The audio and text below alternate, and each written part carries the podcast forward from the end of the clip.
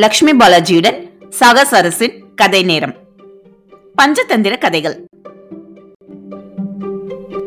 பகுதி ஏழு மித்ரபேதா மூலக்கதையின் தொடர்ச்சி. பகுதி ஐந்துல நீங்க கேட்டிருந்தீங்கன்னா தெரிஞ்சிருக்கும். நம்ம சிங்கராஜா பிங்களக்கா வந்து ஒரு சத்தத்தை கேட்டு ரொம்ப பயந்து போயிருப்பாரு. அதுக்கு தமனக்கா அப்படிங்கிற குள்ளநரி வந்து அந்த சத்தம் என்னன்னு தெரியாம பயப்படுறது சரியில்லை அப்படின்னு சொல்றப்படி அதுக்கு அரசர் வந்து நான் மட்டும் இல்லை என்னோட அரசவையில் இருக்கிற எல்லாரும் பயந்து நடுங்கிக்கிட்டு இருக்காங்க அந்த சத்தத்துக்கு. அதை எப்படி போய் தைரியமா என்னான்னு பாக்கறது? அதுக்கு தமனக்கா குள்ளநெறி சொல்றப்படி குதிரைகள் ஆயுதங்கள் புத்தகங்கள் உரையாடல்கள் இசைக்கருவிகள் மற்றும் மனைவி இவை அனைத்தும் யாரிடம் உள்ளது? அதை அவன் எப்படி உபயோகிக்கிறான் என்பதை பொறுத்து அவை மதிப்பு மிக்கதாகவோ அல்லது மதிப்பு குறைவாகவோ மாறும்.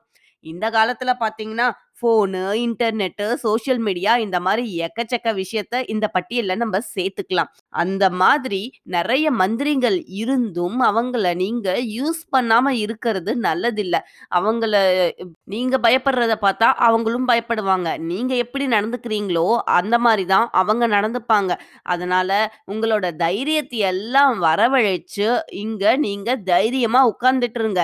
நான் போய் அங்க என்ன சத்தம் அது? அப்படின்னு பார்த்துட்டு வரேன் அப்படின்னு தமனக்கா குள்ளநெறி சொல்றாப்படி அதுக்கு பிங்களக்கா சிங்கம் கேக்குறாங்க என்ன? நீ போய் பார்த்துட்டு வரியா? உனக்கு பயமா இல்லையா? அப்படின்னு கேட்ட உடனே தமனக்கா குள்ளநெறி என்ன தெரியுமா சொல்லுச்சு? என்னதா எனக்கு பயம் இருந்தாலும் நீங்க அரசு நீங்க சொல்றத ஒரு சேவகனா நான் கேட்டுதானே ஆகணும். அதுக்கு வேற வழி இல்லையே. இருந்தாலும் எனக்கு பயம் இல்ல. இருந்தாலும் நீங்களும் சொல்றீங்க. அதனால நான் போய் பார்த்துட்டு வரேன். அப்படின்னு தைரியமா கிளம்புது நம்ம தமனக்கா குள்ளநரி. தமனக்கா கிளம்பின உடனே பிங்களக்கா சிங்கராஜா நினைக்கிறாங்க. மற்றவர்கள் மேல் நம்பிக்கை வைப்பவன் வலுவான பலமான மனிதனாக இருந்தாலும் அவன் உயிரை கொடுக்கும் வாய்ப்புள்ளது. ஆனால் எப்போதும் யாருடனும் எச்சரிக்கையாக இருப்பவன் பலவீனமாக மனிதனாக இருந்தாலும் நல்ல வலுவானவனிடமிருந்து கூட தப்பித்து கொள்ளலாம். இப்ப நம்ம இந்த தமனக்கா குள்ளநெறி மேல நம்பிக்கை வச்சிருக்கோம். அவன்கிட்ட அவசரப்பட்டு நம்மளோட அந்தரங்கத்தை நம்ம ஷேர் பண்ணிருக்க கூடாதோ? எல்லாத்தையும் நம்ம இப்ப அவசரப்பட்டு உளறி கொட்டிட்டோமே இப்ப என்ன பண்றது? அப்படின்னு யோசிச்சுட்டு இருந்தா அப்படி சிங்கராஜா. இருந்தாலும் இதுக்கு மேல ஒன்றும் பண்ண முடியாது. நம்ம தமனக்கா வர வரைக்கும் இங்க காத்திருந்துதான் ஆகணும். அப்படிங்கிறத உணர்ந்து தமனக்காவுக்காக காத்திருக்க ஆரம்பித்தது நம்ம சிங்கராஜா. அதே சமயத்துல தமனக்கா குள்ளநரி அந்த சத்தம் வந்த இடத்த நோக்கி மெதுவா போய் எட்டி பார்த்துச்சு அங்க பார்த்தா நம்மளோட சஞ்சீவக்கா காலை தான் அந்த சத்தத்தை தன்னோட கழுத்துல இருக்கிற சலங்கைகள் மூலம் ஏற்படுத்திக்கிட்டு இருந்துச்சு அப்படிங்கறத தமனக்கா குள்ளநெறி பார்த்துச்சு ஆட இவ்வளவுதானா? இந்த சத்தத்துக்கா நம்ம ராஜா இப்படி பயந்தாரு. ஐயோ ஐயோ புல்ல திங்கிற வெறும் காலை. சிங்க ராஜா. அவங்க போய் இதுக்கு போய் பயப்படுறாங்களே. இப்ப அந்த காளைக்கும் சிங்கத்துக்கும் நடுவுல எந்த விதமான உறவு முறை இருக்கணும் அப்படிங்கிறது நான் தான் முடிவு பண்ணணும். அவங்கள நான் நினைச்சா எதிரிகளாகவும் மாத்தலாம் அல்லது நண்பர்களாகவும் மாத்தலாம். நான் சிங்கராஜா கிட்ட போய் எப்படி பேசுறேனோ அதுக்கு தகுந்த மாதிரி தான் இதுக்கு மேல எல்லாமும் நடக்க போகுது. அதனால நான் பேச வேண்டியது நல்லா யோசிச்சு அப்புறம்தான் நம்ம பேசணும் அப்படின்னு நினச்சிக்கிட்டே யோசிச்சுக்கிட்டே சிங்கராஜா கிட்ட திரும்ப போச்சு. சிங்கராஜா தமனக்காவுக்காக ரொம்ப ஆர்வமாக காத்துட்டு இருந்தாரு. தமனக்கா வந்த உடனே என்ன தமனக்கா? என்ன? நீங்கள் நீங்க வந்துட்டீங்களா? நீங்க திரும்ப வரமாட்டீங்கன்னே நினைச்சேன். எப்படி அந்த சத்தம் வந்த பூதம் உங்களை உயிரோட விட்டுச்சு? நல்ல ஆரோக்கியமாக இருக்கும் ஒருவனுக்கு மருத்துவர் தேவையில்லை. அதுபோல பிரச்சனைகள் இல்லாமல் இருக்கும் அரசனுக்கு மந்திரிகள் தேவையில்லை. அதனால நாம அரசர்கிட்ட ஜாக்கிரதையா பேசணும் அப்படின்னு நினைச்சு அதோட வாயை திறக்க போற சமயத்துல ஏ காளையே என்ன நீ இவ்ளோ தைரியமா இங்க புல்ல தின்னுக்கிட்டு இருக்க?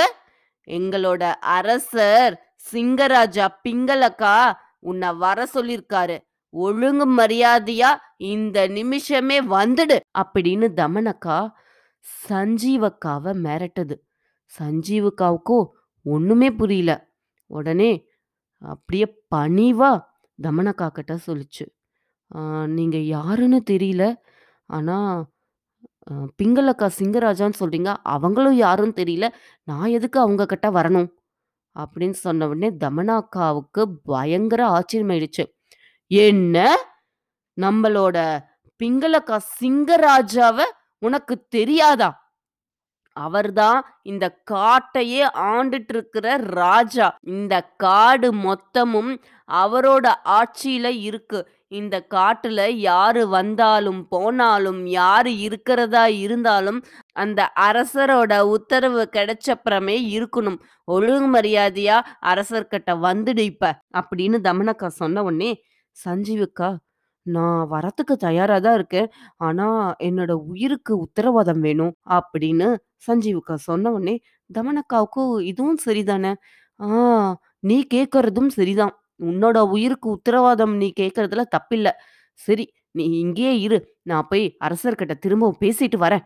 அப்படின்னு தமனக்கா திரும்பவும் அரசர்கிட்ட போச்சு. அந்த சஞ்சீவ்காவுக்கு கடவுள் சிவா ஒரு கொஞ்ச நாள் விடுப்பு கொடுத்துருக்காங்க. ரொம்ப உழைத்ததுனால கொஞ்ச நாள் லீவ் எடுத்துக்கோ அப்படின்னு சொல்லி அனுபவி அப்படின்னு சொல்லி இந்த காட்டில் இருக்க சொல்லி சொல்லியிருக்காங்க அப்படின்னு சொன்ன உடனே என்ன?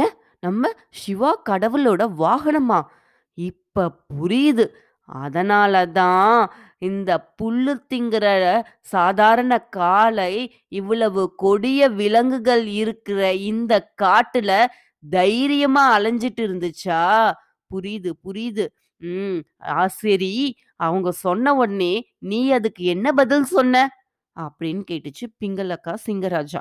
நீங்க எப்படி சிவாவோட வாகனமோ அதே மாதிரி தான் இந்த துர்க்கையோட வாகனம் தான் எங்களோட சிங்கராஜா. இந்த முழு காடும் துர்க்கை அருள் பெற்றது. அதனால நீங்க தாராளமா வாங்க அப்படின்னு நான் சஞ்சீவக்கா கிட்ட சொன்னேன். உடனே பிங்களக்காக்கு ரொம்ப சந்தோஷமாயிடுச்சு. நான் என்ன நினைத்தேனோ அதையே தான் நீங்களும் சொல்லியிருக்கீங்க. என்னுடைய மந்திரிங்கிறத நிரூபிச்சிட்டீங்க.